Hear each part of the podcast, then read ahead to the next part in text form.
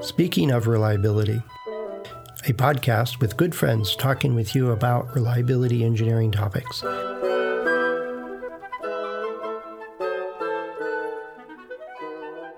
Welcome to Speaking of Reliability. This is Carl Carlson. And this is Fred Schenk. Hey, Carl. Hey, Fred. You know, as we were talking before um, we started the podcast here today, I have moved from one home into our uh, condo. And in so doing, I went through all the old files that I had on uh, reliability, which was just hugely fun and laborious. It only took a few minutes, I'm sure. oh, I'm sure. days and days and file you know, cabinets of stuff. And a lot of it's a lot of fun. But one of the folders is a, a nice thick folder called reliability requirements. Okay. And it had uh, lots of different examples of reliability requirements.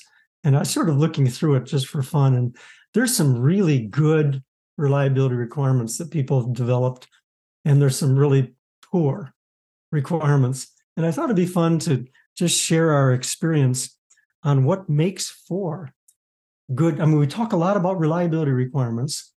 What makes for good reliability requirements and what makes for bad reliability requirements? So that's the the, uh, the the purpose of the podcast. But what are some of your thoughts on that subject? Well, I go in two different directions on that one. Is both bad, and there are good ones. There are definitely good ones. Yet, in my experience with so many different clients, it's usually one of the very first questions I ask. So, how reliable is it supposed to be? you know, how do you how do you what are you tracking? What are you measuring? What's your requirement here? And then they'll open up their engineering requirements spec and it says well on page six it says it should last for five years. Okay well how many of them should last for five years? Well that's on page 74 we have a warranty thing that says we can't spend more than 2% or whatever some budget criteria and we can work out you know how many failures that is. Okay well, what environment are you putting this thing in? Oh, well, that's on page 187. Yes. We have to do all these tests. Well, what environment are you putting it in? Your customers aren't using this in a humidity chamber anywhere, are they? He goes, Oh, no, no, no. Well, almost. They're in Singapore, so you know, or Houston. And it's like, do you have anywhere that you have a concise, this is what you're trying to do here? Uh no. So that's one track I get. Very good. That's my my path started when I was at General Motors, and we used to have uh, the reliability quote requirements were actually reliability goals. Mm-hmm. Um, they were not required; they were just sort of encouraged, and they were very uh, uh, field based. So they were the the metric that was used was called defects per thousand vehicles, and it was basically warranty type failures, yep. failures that a customer would bring into a dealer to get repaired or would uh, cause them distress in some way. And then how many of those do you get divided by the number of vehicles? And as I learned, of course, I grew up in reliability and testing. And I started looking at that going, that does not work nope. as the only element of a reliability requirement. No wonder, no wonder the fenders would rust off your vehicle yes. in 10 years, you know, because they only worried about the first three years, you know, back when I was young, the three years was the longest you could get a car warranted. Yes. You know, and so if I ran into that at HP, eh, um, and I, I, know we've talked about the 10X program, but when I talked to Dick Moss about it, one of the things they did is that many of their components, many of their test and measurement pieces of equipment, and they're just getting started in consumer products, had a three month warranty.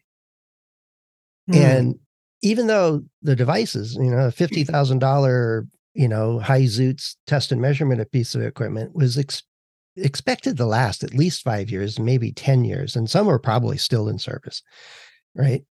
The design team itself understood without it ever being written down that in this market, this needs to last this long. Know, it wasn't part of any requirements anywhere. The only requirement they had was warranty related, so three months.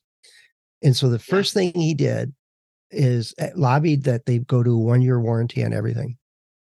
And and I said, why one year? He says, well, we don't we do many of the consumer products had a six month development cycle. And a three month warranty, hell, our prototypes, if they lasted for three months, then we knew we were good. So there was little uncertainty about whether you achieved that goal or not. And so the design was to the edge. It would it would work for three months and not much more. And he said some designers just wanted it to be rock solid and others didn't. And so it was always the weakest link would limit the lifetime of these things. So by making it a year, there was enough uncertainty of whether it made it or not that most designers intuitively built in more robustness, built in more margin because they didn't want to be guilty of it not meeting the one year. There was it wasn't a fear thing; it was the a pride thing. They wanted to make sure their part of the design met the minimums, as as a minimum met the minimums, and so it it elevated the expectation. I should rephrase that. It elevated the uncertainty so the design ended up being more robust. And not only did they achieve the one year warranty at a much lower rate than they achieved the three month warranty, um, it was you know it, it would last three, four, five years, even for simplest products that were struggling prior to it. So part of a good metric, whatever the measure is, whether it's part, you know, parts per defect or warranty count or or field whatever KPI you want to measure, it if it encourages the right behavior that you achieve the goals, that's, that's a great uh, quality objective. I, the uh, uh, the the the process of setting the requirements and the requirements themselves drive the right behavior to improve the reliability of the product. That's a that's really nicely stated. Well, you know, it's the the example is um, I ran into one group that they had like 57 tests that they ran, and that was their reliability gauntlet, is the way I called it.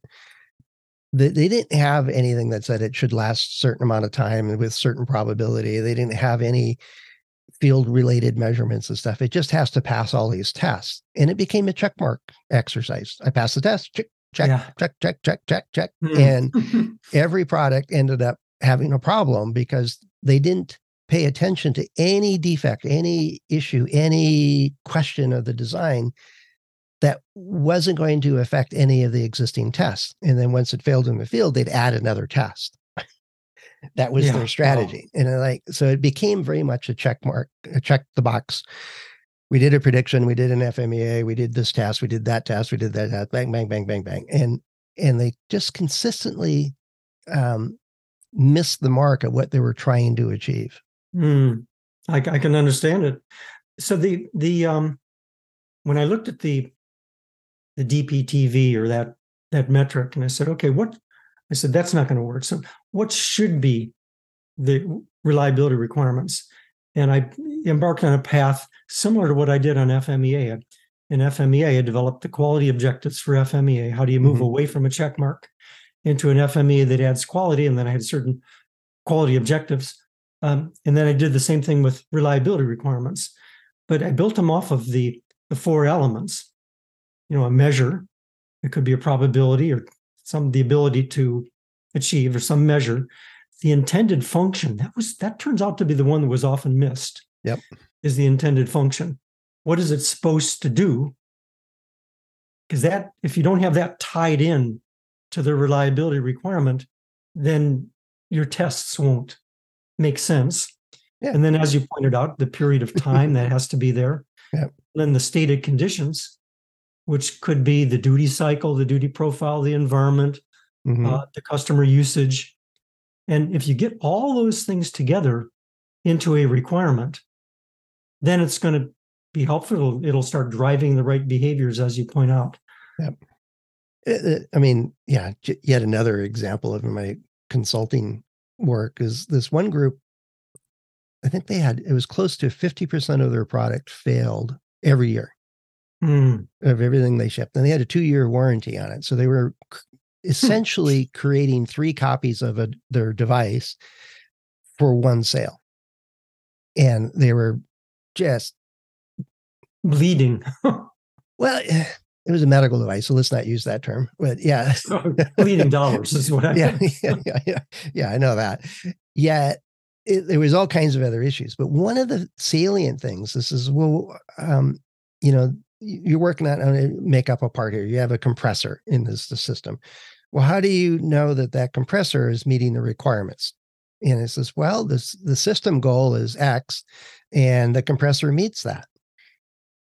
And it turned out that, uh, and I'll just use simple math, is that they had, let's say they had a 95% reliable over two years target, uh, which I think was similar to what they had. They phrased it a different way, but it turned out to be that. And it, and so if you took the five major elements subsystems in the product and each gave them uh, it was 90% over two years and if you would do a simple block diagram or apportionment or anything like that is that if the compressor was at 90% then everything else had to be perfect which is not possible so what happened was that each of the main parts of the system just barely met the system goal. And they each one of them made the assumption that the other ones would be perfect. They didn't even care about them. Mm.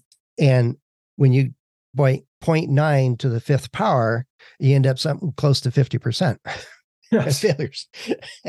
so they mm. perfectly designed based on the missing concept that the system goal is the aggregate of all of the components and subsystems and all the other pieces that fit into it. And so just that probability part. If they had a, a goal, they had a product goal. And so they all shot for just that product goal. And unfortunately, they all achieved it. Right. and it wasn't the right. It wasn't what, what they were intending to do. They weren't trying to get to a 50% failure rate in the field, but that, that's what they did. And it was one of those where, you know, having the overall system goal and the overall part of that, it also has to have you know the behavior they were doing was well that's the goal. I'll i'll try to achieve that without the basic understanding of well nothing's perfect. Nothing's going to have zero failure rate. So you have to account for the multiple ways the system can fail. And i don't know how they missed that. It yeah. the the objective itself wasn't serving them. But when it's the overall system level has a certain environment and temperatures and everything else on it. Yet inside the box, inside, say, the electronics component or in a car is under the hood, well, that's a completely different environment, right? It's got it eh, eh, petrochemicals and, and sludge and salts and temperature changes and all kinds of weird stuff that just would not be acceptable in the cabin of the car. So it's the accounting for the different environments and different use structures or systems and that those four elements have to be specific to that item that you're talking about whether it's a window mechanism or a throttle or the carburetor. Do they still put carburetors in cars?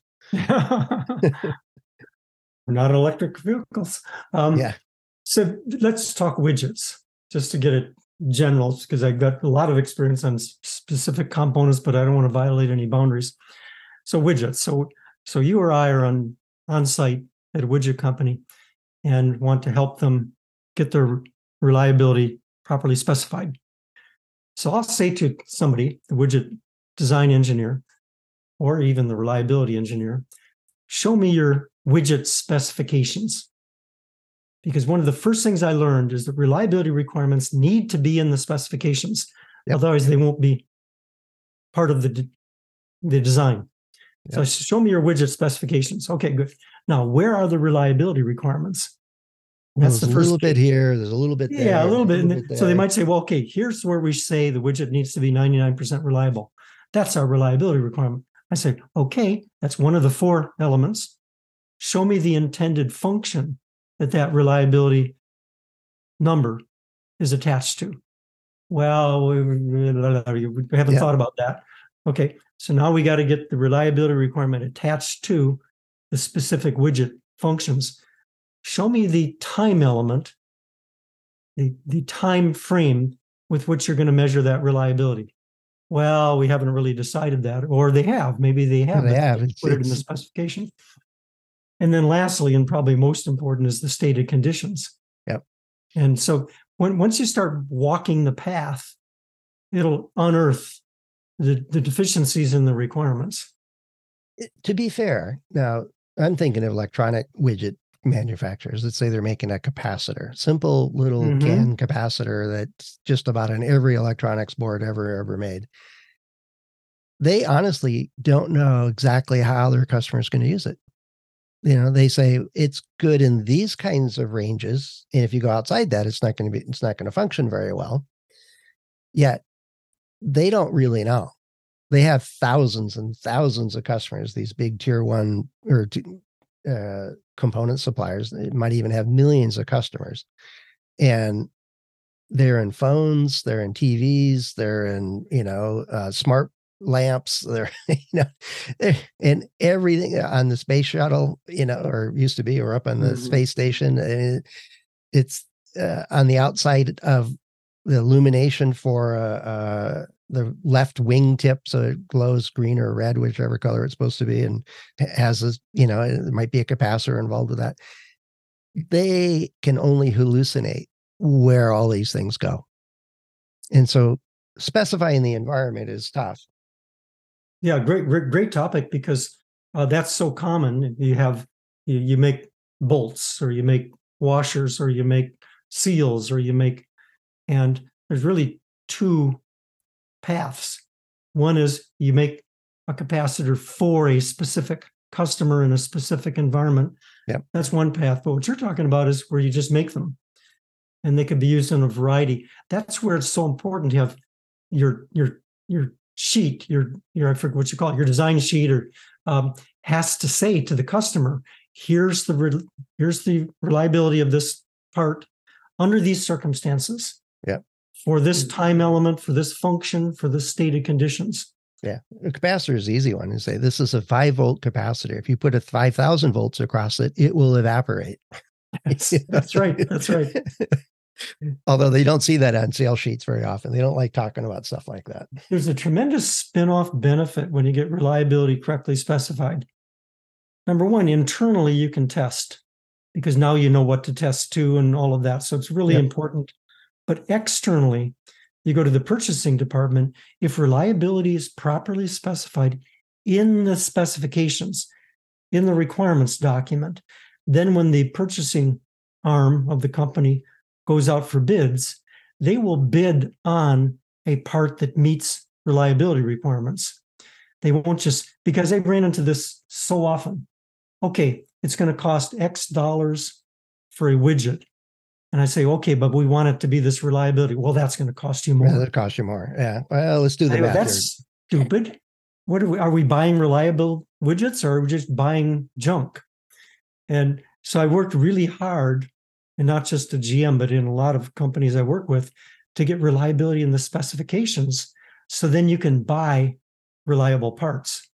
Well, one That's, of the yeah, I agree with that wholeheartedly. One of the things I run into is it was a medical device, and I think the quality arm of their organization was uh, out of control. Is I asked for the specifications, and I'm looking through it. And it's what are these little numbers that look like like footnotes or head, you know, uh, little tags on certain phrases. What are those? And, well, that quality department reads it and they say that's a requirement. And it says, well, why doesn't the reliability part have on it? He says, yes. because they don't know how to measure it. So they don't make it a requirement. Everything else has to be verified. They have to run a test to, or something they believe is quantifying that you met that uh, element. So they came up with that it's it wasn't optional but it was treated as optional. This is recommended or you know good to have reliability value. Yet the reason i was there is that they were suffering losing market share because their products weren't very reliable. Uh, the buttons worked just fine because you could push a button and the light would come on and then they they could measure that. But the quality group really didn't know how to measure a five or ten year reliability of something of some part of the system. So they didn't make it required. And there was all hmm. kinds of other problems with that process, but uh, the the importance of it being part of what's required doesn't mean that you have to test it. I think the requirement itself has value in setting the targets. Yes. Uh, so that a, a, design engineer or the procurement folks or whatever are at least considering, hey, this really has to last for five years. If it's uncertain, I'm going to hedge my bet and get something that's even more likely to last for five years. It might not be perfect, but it's it encourages decisions that mitigate not meeting the requirement. that goes back to that behavior change kind of thing. Back when I was at GM, and even in, in carried with me all these years, I have a document, and I'll put it in the show notes called Reliability Requirements Objectives.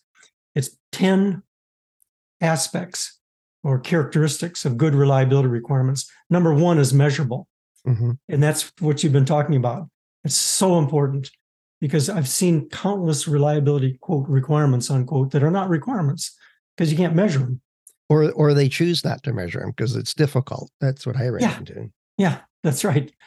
And we don't have time to go over all the 10. They're basically um, different ways of saying the, the four elements of the reliability definition. Yep. Um, but one of them, I, I'll just give an example, is I call it assumptions. And it's the assumptions that go into the development of the requirements are valid. For instance, if somebody has a requirement of MTBF, it's going to fail the assumption test very often, most often. Most often, yeah. Yeah. And so I wanted, these are the 10 things that are not all part of the four parts of the definition, but they're experiential, that uh, they need to have good assumptions. We need to, I even include things like degradation, because you may have a requirement that makes sense for year one, but a part degrades year two, three, four. So the intended function has to make sense over the entire time period. Yeah, has to have yeah. enough built-in capacity or capability that even after degradation, it still functions. Exactly. Yeah. Exactly. So it's kind of a fun topic that um, for people to think about, which is this body of knowledge, the field we're in called reliability engineering. How should you specify reliability so that you can buy reliability parts, so you can create the right tests, so you, as you point out, so you can drive the right behavior and that's the subject and of uh, of discussion. And if you're a listener and you have some ideas about how reliability could be specified or maybe even a question about how to do it in your company we'd love to hear from you. Yeah and please don't say you're using mtbf yes. Well hopefully that message gotten across. Uh, that was my other track is that yeah no don't do that or mtt anything. Um I hate but to I say agree. I was on a, a, web meeting this week where somebody brought brought up that as a valid, uh, and of course I tend to get vocal. Yeah, no, good. thanks for the you know making that happen. It, it's one person at a time. That's all we can do. Yes, uh, we'll, we'll, keep the message alive. But the four elements is a great place to start. Yeah, and I agree with Carl. If you've got a comment or a question on this, of what you know is your approach working or is it not? And how do you know? And all those, if you have success stories, we'd love to hear about it. Let us know. Head over to accendoreliability.com slash go slash SOR. And there you can find a couple of different ways to get in touch with us. Or uh, Carl and I and the other hosts of the show are available through LinkedIn or on our about pages. So plenty of ways to get in touch with us. And one final note here, Carl, is that one of the I I ran into a group that everybody on the team knew exactly what the require reliability requirements were. They could f- state it without having to look it up. They knew what it was, and it was very succinct. And they all said exactly the same thing. Wow, this is great. They really communicated these requirements really well. Yet then, when I asked, "Well, what do you do about it?" and I got three different answers, and then the fourth person I talked to was the manager, and she said, "Well, we don't measure it, so it doesn't really matter." Oh God, oh, I don't know. So they all knew what it was, but they didn't do anything with it. Well, the manager didn't care, and so one person gold plated everything because it was near impossible to solve to, to achieve that from their point of view. The next person was, well, you know, our product's really easy to meet those requirements. Well, they had no evidence one way or the other if they were meeting them or not. And he said, Well, I can buy the cheapest components, I can buy the easiest stuff, and I simplify the design and everything else. And they're working on the exact same circuit board. And mm. one was one end of the extreme versus the other. That third person was in the middle. And as in the the reason for it was it wasn't monitored, it wasn't measured, it wasn't tracked. There was no feedback mechanism. So if you have a, a measure, a, even a really, really well crafted requirement, you still got to measure it. Sounds like the subject of another podcast. Yeah, I, I certainly agree with that. well, thanks, Carl. Thanks for bringing this one up. Yeah, thanks, Fred. Thanks for listening to Speaking of Reliability. We invite you to join the conversation. If you have a question or a topic that you think we should discuss in a future show, please let us know. You can find a comment box below the episode show notes or just leave a note as part of a review on iTunes.